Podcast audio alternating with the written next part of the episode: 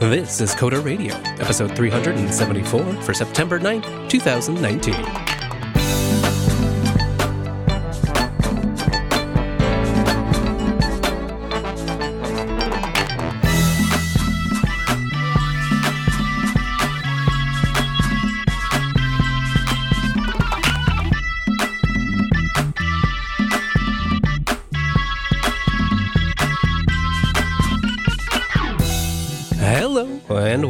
Coder Radio, Jupiter Broadcasting's weekly talk show, taking a pragmatic look at the art and business of software development and related technologies. Sometimes it's just all about the related technologies, but you know what? Those are important.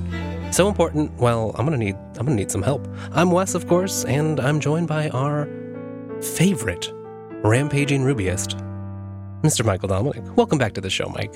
Hello, Wes. How are you? Oh, wonderful. Nice to be connected with you. There's a lot going on out in the software development ecosystem that we find ourselves in. So we better get on with our show today.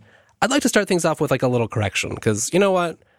We're here every week live, spewing out our opinions, and oftentimes we get something wrong, either just totally by mistake or, or the, the wrong word comes out. So last week, we may have implied that uh, the new Mac OS shell was going to be fish, and I think we both wish that was true. I know I do, but no. Um, some very wise people gave us some feedback over at coderradio.reddit.com. And of course, as we've previously talked about and should well have known, that shell is ZSH. Yes, it is Z shell. That's my bad. I just, uh, yeah, I just love fish shell so much. I thought my dreams were coming true. Well, we can hope. And of course, if you'd like fish on uh, Mac OS, well, that's easily done. How do you uh, how do you usually install it? Is it you just is that from Brew or elsewhere? Yeah, just brew. Easy. All right. Well, uh, let's let's hit a few more feedback items while we're here. Just a quick one from Junie. What if Perl six? Last episode, you guys got on talking about shell scripting, interpreted languages, REPLs, and command line interfaces, and it, it really just made me think more about Perl six. It's Lispier, it's got more meta programming, more of a focus on a REPL, and much more modern than Perl 5. After three to four years, it hasn't seen the light of day, though. Would you find it useful? Like a Python alternative for shorter but maybe more complicated scripts? Thanks for your opinion. So, what about what about you, Mike? You know, I don't think we've talked much about Perl at all, besides you know maybe the odd joke or two that that always ends up sneaking in. I don't think we have either, and we've been doing the show a long time. I mean, yeah, Perl is a language that has been around for a long time that I can tell you I have never used. What about how about you, Wes? Oh no, I've used. I mean, I've used Perl five far more than I'd care to. There's a lot to like about it, honestly. There's a lot of really neat things, a lot of good Lisp influence. I think it's an interesting language. It just fell into a um, a kind of strange niche where it was used by in very clever ways, and there's so many different ways to say things. At least in Perl in Perl five, it can be pretty hard Whereas it's easy to see a Python script and, and pick your way through that. A lot more complicated if you if you're not well acquainted with Perl. Perl six though is kind of an interesting case. I've not I've not actually played with it, and I think that's unfortunately true of many people who'd previously used some Perl five because it's just a very different language with the same name. Now, obviously, it's a big version change, and but I don't I don't know. I mean, you know my proclivities for name changes, but it seems like there's enough novelty in there. there's interesting stuff. It deserves consideration, probably at least as much as any random language does, and hasn't really seen that just because it's not exciting, doesn't seem different enough, maybe, or people just aren't interested because it's still got that Perl nomiker. And it's tough today too, because I think I feel like we're coming out with like five languages a week now. Yes, and many of them have big corporate backing, right? So this is kind of more of a old school open source style language. And as we've seen less and less sort of, you know, like sysadmin stuff, people writing these quick little shell scripts not in in like a bigger language, well, it's it's a different time. That it is. Here's something for you, Mike. Actually, something something for me too, of course. And that's some feedback from our friend Nuclear Nick, who's writing to us about Pry. In a previous episode, I was amazed to hear that Mike had never used Pry before. It's one of the first things I show off to people when introducing them to Ruby. And then you guys can go find it in the show notes. He's got a great little example of how you can just use things like CD and LS and all the little affordances that are available in Pry, just to make it a little bit easier as you're exploring and trying to new, learn a new language. So, what do you think, Mike? Is you want to give it a try? I mean, just a gem install away. Yeah, I, I actually have to give that a give that a shot. He's absolutely correct. I have not used it. Um, I s- still have not used it, but you know what? I'll make it my homework for this week to t- give Pry a look. And if not, I'm sure more people will write in and we'll just have to keep shaming you right here on the show. Listen, just uh, just like uh, Game of Thrones, just go shame, shame. You'll get there eventually. All right, well, here's something that I'm curious about your input on. That's our last little feedback item today from Justin. And he writes to us about learning web development. Hey guys, I'm currently a senior at Purdue studying cybersecurity and web development. I'm in a weird place though because with web development, I didn't I didn't start in this major. I've, I've just sort of jumped in now as a senior, and I don't have the past three years of classes and background. Instead, I learned all about IT and systems administration. Want an Ubuntu box set up as a Kubernetes master with 20 nodes and your services configured, load balanced, and automatically backed up? Say no more. I got that. But want a three page responsive website about your dog built with Bootstrap? That, ah, that I can't do. I feel woefully unready, and I was wondering if either of you had suggestions for structured content around web dev, design, things I could use to augment my learning. Thanks a bunch. Yeah, that's a that's a really interesting question, and every once in a while we get a form of this question. I have to say, if you have this IT background, um, this IT administration, this kind of DevOpsy background, that's that's great, right? Everybody's looking for the you know that guy who can do web dev plus DevOps. In terms of structured courses, there's obviously the Linux Academy stuff. It is a little more on that IT administration pathway. I think that's a fair uh, characterization. Mm-hmm. At least most of the content. Yeah, I used to recommend when we got this question years ago, uh, Code School. Uh, they had a particularly for front end web development. Uh, they had a really good. I think they called it like pathways of JavaScript. Unfortunately, when they got purchased by Pluralsight, they actually kind of shut down most of that style of content which was interesting. Uh. Um, I don't know of a structured class or format that I would recommend now. There's obviously Codecademy. Um, there's boot camps, but then you have to pay, and you're you know you're just getting out of school. I would maybe look at Codecademy. Um, in fact, if you do, I would encourage you to write back in, unless Wes has like the the silver bullet. No, you know, unfortunately, I don't. Um, and it can be one of those frustrating things, especially in web development where it moves so fast, right? Like there's plenty of outdated CSS and JavaScript tutorials out there, but that's probably not what you want. And it's especially difficult when you're new and don't know how to filter what's good or old or outdated information just to find the, the best sources. So unfortunately, no, I don't have a super solid solid answer, but maybe our community can help. If you have any favorite web development courses, well, please do let us know and we'll pass it along. Coder.show slash contact.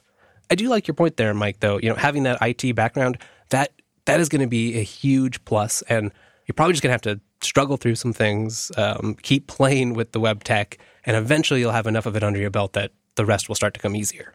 To your point too, this front end, particularly like the front end JavaScripty framework stuff, is so like so aggressive with how quickly they're moving. I would rather be starting from from his position of knowing um, IT administration and DevOps, at, at, least to a point of someone who you know studied in school, because you're going to be relearning web technologies. Like our our story coming up about TypeScript, right? Yes, exactly. That's key. You're going to have to relearn. It sounds like you already got some good skills about learning to learn, right? Being able to learn. So pick some stuff. You know, maybe find if you can find some good tutorials. I would worry maybe a little bit less at the at just right now about you know if it's exactly the best stack or tech. And once you've kind of got all the the fundamentals done, you've done it once makes it a lot easier to jump ship. Speaking of TypeScript, nothing too deep here, but I, I just saw an interesting GitHub issue filed by Google. And I think this is kind of a fun case study of two giant organizations collaborating on open source and, you know, working together out in the open. So this is uh, Google feedback on TypeScript 3.5. We recently upgraded Google to use TypeScript 3.5, and here, here's some feedback. Now, for background, they write Recall that Google is a monorepo of billions of lines of code. We use a single version of TypeScript and a single set of compiler flags across all teams and upgrade these simultaneously for everyone. So, oof. Nightmare land. That's a big undertaking already. Yeah. So, we know and expect every TypeScript upgrade to involve some work. And, you know, honestly, improvements to the standard library are expected and welcomed by us, even though they often mean removing similar but incompatible things we have in our own code. However, TypeScript 3.5 was a lot more work for us than other recent upgrades. There were three main changes in 3.5 that made it especially painful, and we believe most of these changes were intentional and intended to improve type checking, but we also believe the TypeScript team understands that type checking is always just a trade off between safety and ergonomics, which that's just an interesting observation that doesn't always get made. So if you're interested, if you're a TypeScript user, I definitely recommend kind of just checking this out. It's interesting as a insight into, you know, how Google used this tech and just some of the back and forth between people from both organizations, you know, operated politely, nicely, productively. There's just a lot of like polite language here that you wouldn't even have to be necessarily this phrase it this way, but you know, here's a there's a breaking change and they write historically when TypeScript has introduced type system changes like this, they were behind a flag. Suggestion using a flag here would have allowed us to adapt to this change separately from the other breaking changes in 3.5. So there's no, you know, it's not like a bunch of blame, it's not being upset, it's all just very well articulated. Yeah, I mean, th- this is really the full on open source stream here, right? And also, what happened to Dart? Oh boy, that's an interesting question. That jumped right out at me when I when you put this one on the dock. I was like, huh, must suck to be on the Dart team. I mean, there's so much going on in that space. And obviously, Google is a giant organization with lots of projects underway. Well, we, we should give the TypeScript team credit, right? Uh, they have, of all the, let's say, pseudo JavaScripty languages, CoffeeScript, Dart, TypeScript, we could keep going, but why? I think TypeScript has, I, don't want to say it's become the standard if you're not using straight JavaScript, but I think it's, I, I wonder how you, what you're saying, but what I'm saying when I'm looking at like, people who are looking to employ people, people looking for contractors to do work, uh, people looking to hire dev shops. If, it, if it's a front end job, and if they're not just like saying, "Hey, we need a you know web job done," they're asking for TypeScript specifically.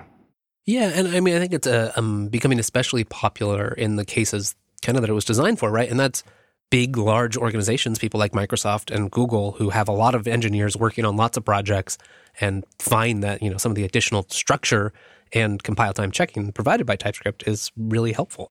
Google's employee here says, I'd like to emphasize that we are very happy with TypeScript in general, and they're just hopeful that the feedback helps make it better. But you're right. I mean, TypeScript has become uh, maybe not quite de facto, but something pretty close. And, uh, and now with RMS talking at Microsoft and Google and uh, Microsoft collaborating on GitHub together, I think we have entered the kumbaya hippie age. Well, we can we can only hope. You know, hey, open source benefits everyone. That's right. Keep it free, unless of course you're on the App Store. Boom. You pointed us um, this week to some interesting stories, actually coming out of multiple outlets, highlighting something you've been talking about on the show for literally years, Mike. And that's how Apple, what Apple does with competitor apps. Apple does something what they call Sherlocking, which has nothing to do with Benedict Cumberbatch or 21B Baker Street and has everything to do with an app that was called Sherlock, where they simply uh, implemented its functionality in an old version. I think it was like Mac OS Tiger, or was it? Right. Okay. So Sherlock was a was a third party app that you could use to go find stuff on your file system, right, or integrate with apps and stuff. Yeah, like Spotlight if you're a Mac user, right? Right. And they've continued to do this. They've kind of always done this, even back in like the Mac OS nine days. It's one of these topics that I wanted to put in the show out of pure spite. Because for years, we would get feedback uh, back in the battle days when it was just Chris and I before you joined us with your radiance.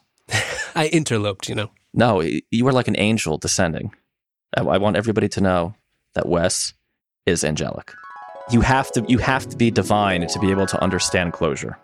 I don't know about that, but I appreciate the compliment. Yeah, so Apple is like hyper aggressive at basically, and I'm not going to do the whole lecture I used to, but commoditizing their complements, right? Basically, there's a set amount of value per user that is available per iPhone. Apple makes sure they get the most of it. They aggressively drive down software prices. Um, and if there is an app that is effectively a de facto standard, for iOS or even Mac OS, they will just eventually implement that as part of the OS. Now, you could argue, well, that's a better user experience. Maybe it is, maybe it isn't, but they have not been shy about just putting people out of business and giving that iOS, particularly for you know all those years of mobile, was really the only platform that made any money for independent developers. Right. I mean, for a long time, there had been that had kind of been the success story, right? Here is the platform you can target. And because in part of some of the things Apple has done to, to make it that way, it was a profitable marketplace, at least for a time. I think the best case is not Apple straight up Sherlocking your app, which does happen, but ha- that has been happening less and less. Um, but how about like if you're Spotify and they just make it, you know, financially disadvantageous and technically disadvantageous for users to use you as their preferred service over Apple's competitive service? This is going to be a huge deal as we go into more and more automated voice technologies where you don't have just like, you know, where it's like, you know, Miss um, Miss A. I hope I'm trying not to trigger people's echoes. Um, you know, Miss Echo, Echo, do this, or Hey, so and so, do that. The platform vendor gets to pick what software is actually run. Right. There's very important defaults there. Right. And they can make it like you they can allow third parties for like I think you can do hey so and so play something on Spotify, but that's garbage, right? That's that's not nearly as good. There's no way just to set it to Spotify. Um, so I, I, think this is an important story, and I definitely want to get your perspective. But I, I my only criticism of kind of the pieces we have here is that they focus a little bit, particularly the Washington Post one, a little bit too much on straight up Sherlocking, which is terrible, but is something that's happening less and less. And they really should focus more on the platform vendor giving its applications an unfair advantage. Um, and that could be anything from not charging themselves 30% to being able to use um, private APIs. Right. That's a big one. There's a lot to unpack here. Um, there's another piece we'll have linked in the show notes from from the Times, and they talk a lot more about some of the, the search algorithm and what's going on there, how how changes get made, and basically, you know, the impact of the small team that makes the decisions of how that algorithm works, and point out some things that have changed. You know, like way back when in 2018, if you searched podcast, say, then you'd have to wade through like 14 Apple apps before you even found the first non-Apple app. Now that we should know that's that's no longer the case, but it just goes to show there's a there's a lot of power there. Yeah, I mean, and the other thing I think we we both kind of forgot. It's not just search, right? It's also App Store editorial. If they decide to feature you, one running story we had for a long time was we used to track ex Apple employees going independent and that what like how quickly they became featured, even if their apps were kind of you know didn't do much. Um, that is like and I'll dig it out, but from 2015, there was a pretty clear analysis. I think Marco Arment, but I could be wrong, so don't hold me to that. Did that of when his app was featured and when it wasn't, and just the dramatic difference in revenue. So it's it is a hugely, um, hugely controlled uh, ecosystem to work in as an independent business, and I, whoa, if that that is something that I think just needs to be looked at, particularly the again like the Spotify like cases. Yeah, and it is interesting. Like you don't, there doesn't, there's not a lot of communication either, right? So you may be working on some some app that you think will be really successful and fills a hole in the ecosystem, and Apple might come out a month after you launch it, and they have their better built-in platform version. Yeah, but again, right? Communication is another great point. Depending on who you are, and I myself had this experience where I had clients who were very much favored because they were bigger companies and Apple wanted their apps in the store. You could actually get quite a bit of hand holding and like you were allowed to kind of wink wink nudge nudge bounce ideas will this be acceptable this not? But if you're just an indie you're you know you're a lamb amongst wolves basically. Right. No feedback no responses and uh, just submit it and find out. Follow the process mike. Exactly. Yep. Well that's disappointing. I know we've seen lots of other complaints. You know there's similar platform problems like uh, in other industries. For example amazon right? They're, they've been there's been complaints of similar behavior where they're able to use all the access and data and behind the scenes knowledge they have and launch their own products to compete with whatever is successful on their existing marketplace. And more and more we see that, you know, this default, this platform effect, I think it's just going to be a continued problem as we shift ever more of the things that we consume to various various platforms running online. So Wes, making you king for a day, because I'm actually curious what you think coming this from more of a like Linux FOSSy perspective. Do you think it should just like should we put on our Elizabeth Warren hat and say if you are the platform vendor, right? If you run the app store, maybe you're just not allowed to have your own apps. I guess that's always the question. It's like, where do you put the boundary though? Because like, what's an app and what's part of the base OS? You're so smart. I was going to trap you. Would you mandate that like there's something relevant between how you ship that, right? And there's doesn't compete in the same way because it wouldn't show up in the App Store. So basically, like Microsoft saying Internet Explorer is part of Windows in 1990, whatever, 1999. Yeah. Yeah, right. And there's going to be a bunch of problems there too. Well, how about like the mail apps and the built in apps on the iOS are never actually deleted, even if you delete them? there are some questions, but that's a great point. And like Siri is part of the operating system. So would this apply to Siri's um, uh, Siri skills? I think is the correct word for the API these days. And what about something like an Alexa? Mm. Mm. You know, it is it is tricky. There's not a lot of clear answers here, unfortunately. And I realize I just triggered like everybody's devices. Sorry. Whoopsie. So I don't know. Um, I don't know that what what's happening now is what we want, but I, it's it's hard to say exactly what the best way to change this would be. Maybe there would be ways to have some degree of separation, not necessarily like a, a hard ban, um, but ways to make it so that those apps had to follow more of the same standards. But I don't I don't know how you would impose that in a reasonable way either, and that's a whole other question. Yeah. So speaking of things that are going to be painful, oh, I don't know about that, Mike. Really? because I have a feeling we have quite a few Python 2 developers in the audience. We probably do. And they've probably seen this post uh, over on python.org. And it's all about sunsetting Python 2. News is in, we have decided that January 1st, 2020 will be the day that we sunset Python 2. That means that we will not improve it anymore after that day, even if someone finds a security problem. You should upgrade to Python 3 as soon as you can, Mike.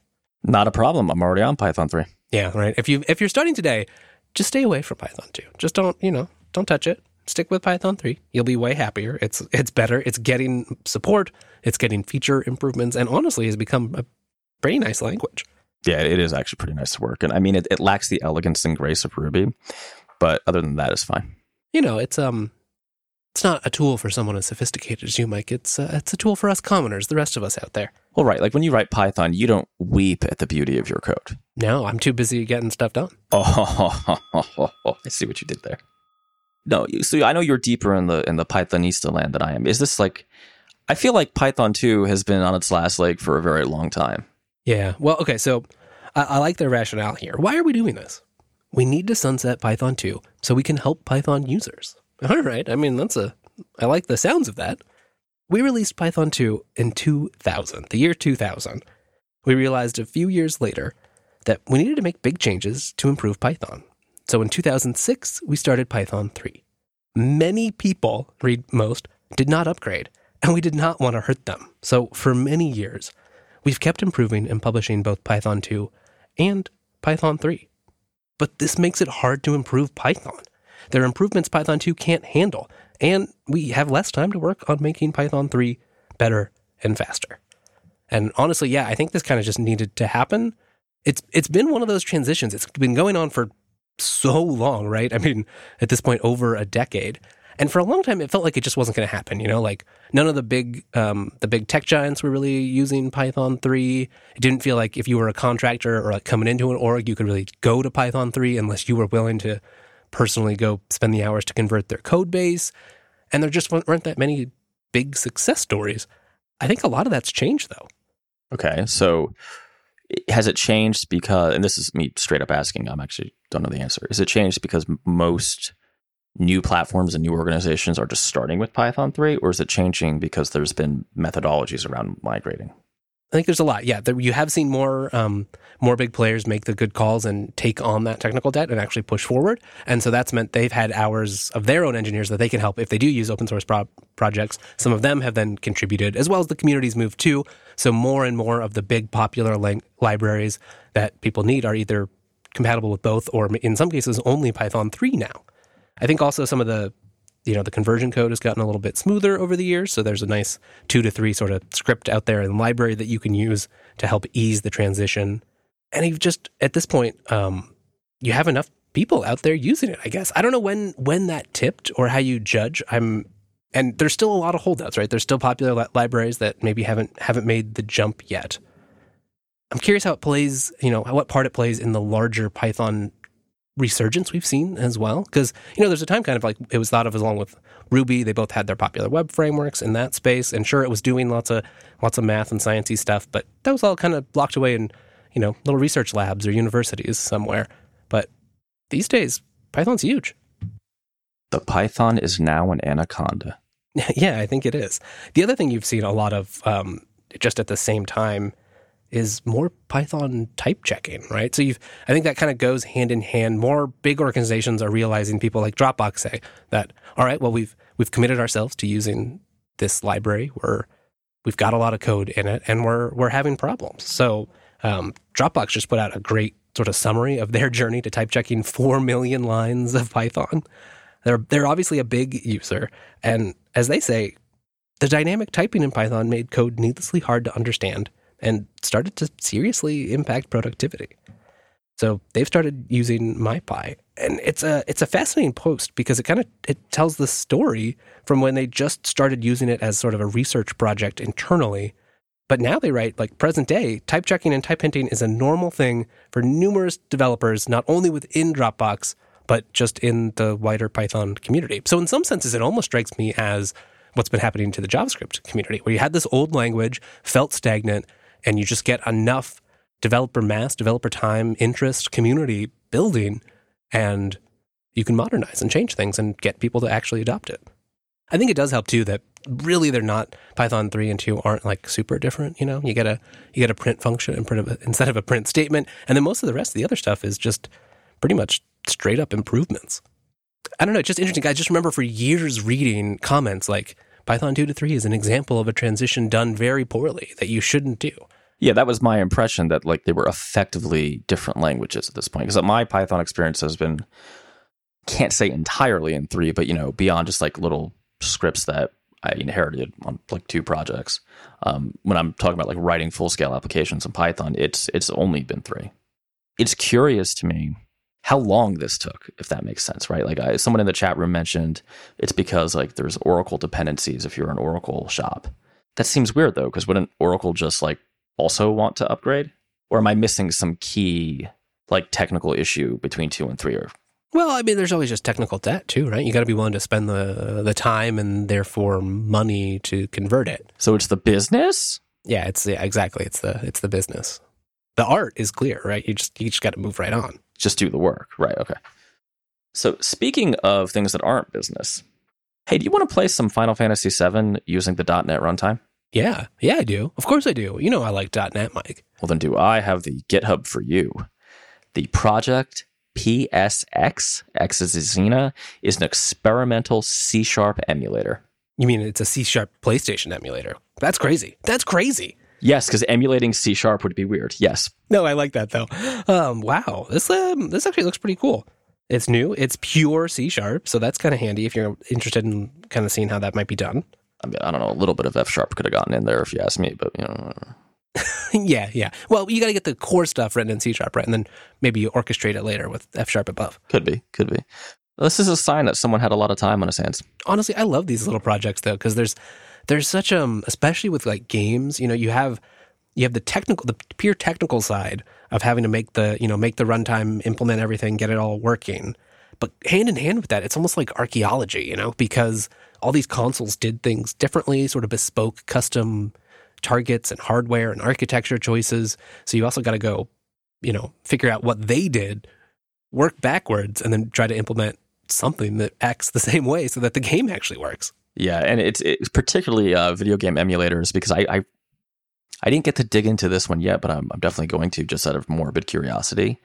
Um, there was a story we did a couple years back about a Game Boy Color emulator, Wes, and the guys working on the emulator found the ridiculous amount of hacks that the Nintendo programmers had to do just to get a Game Boy that ran in color. Like there is some crazy stuff going on, particularly in this, uh, you know, in that like SNES PS1 kind of generation of video game console. Because remember, they were not working with very robust systems. No, not at all. You know, one of my favorite um, blogs is the the people behind the the Dolphin GameCube emulator. Oh yeah, oh yeah they do such good work over there. And yeah, it's the same sort of stuff. You find out the the fascinating, crazy details. Like I believe the GameCube uh, didn't didn't have like a floating point stuff, so all the a lot of the math was done just as integers. So that's like a, a weird thing that they have to deal with and simulate and make work all the time. So don't do your accounting on your GameCube emulator. Yeah, maybe not. Maybe not. Yeah, like one of, one of my favorite stories, and this is kind of tangential, but did you know the Dreamcast was also a Windows box? Really? No, I did not. Yeah, I think it was uh, Windows CE.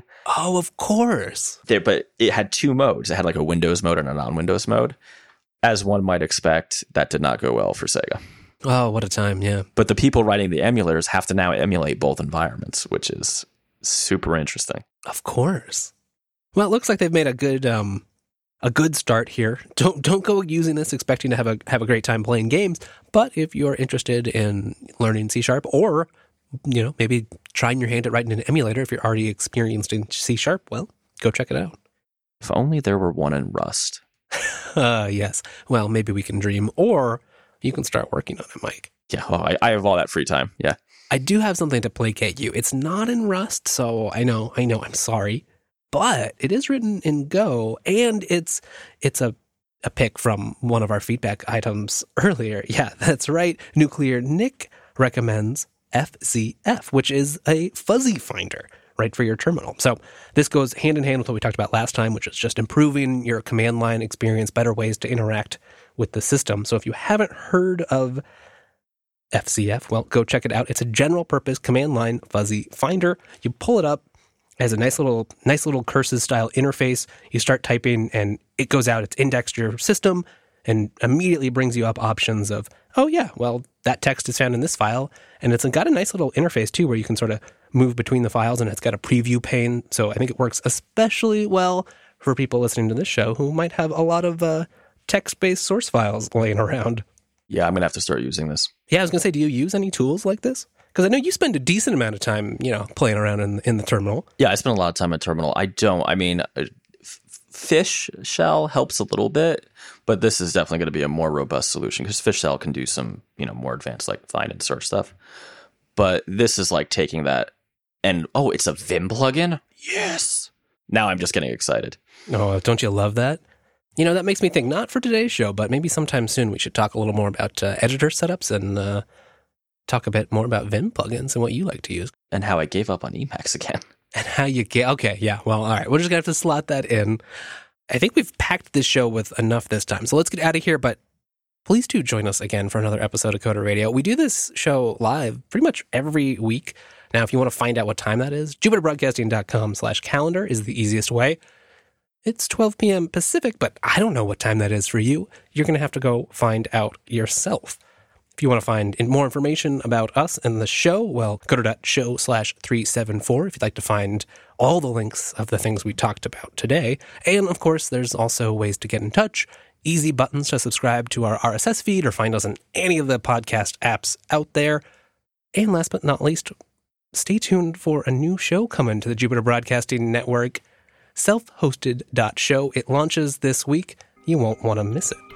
If you want more of Mike and I, well, we're both on Twitter, of course. I'm at Wes Payne, and Mike, you're At Dominucco. Thank you all for joining us. We'll see you right here next week.